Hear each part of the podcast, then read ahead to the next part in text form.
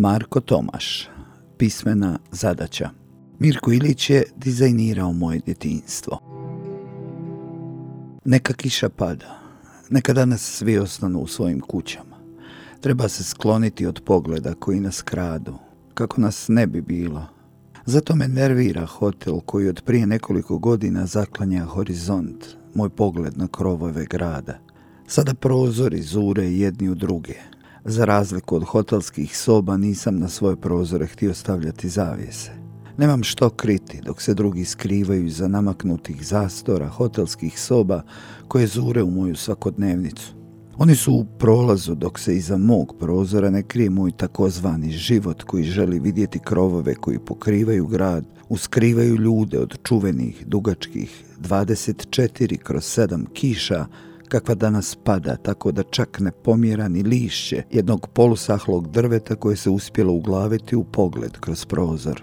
Između moje kuće i hotela koji je pregradio, zazidao Mahalsku ulicu koja se nekad nazivala Carskim drumom, danas još uvijek zove se Titova.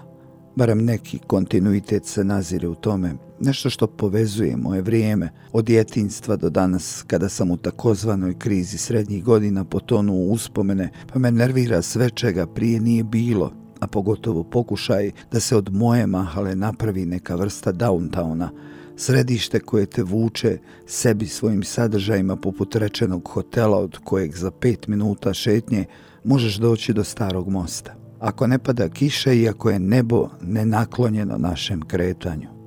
Kao danas kada ovo pišem i ne prepoznajem krajolik u kojem se nalazim iako sam, čini mi se, oduvijek tu.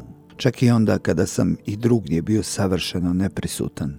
Kako postojati ukoliko je nestao i s ljudima nestaje svijet u kojemu si odgajan?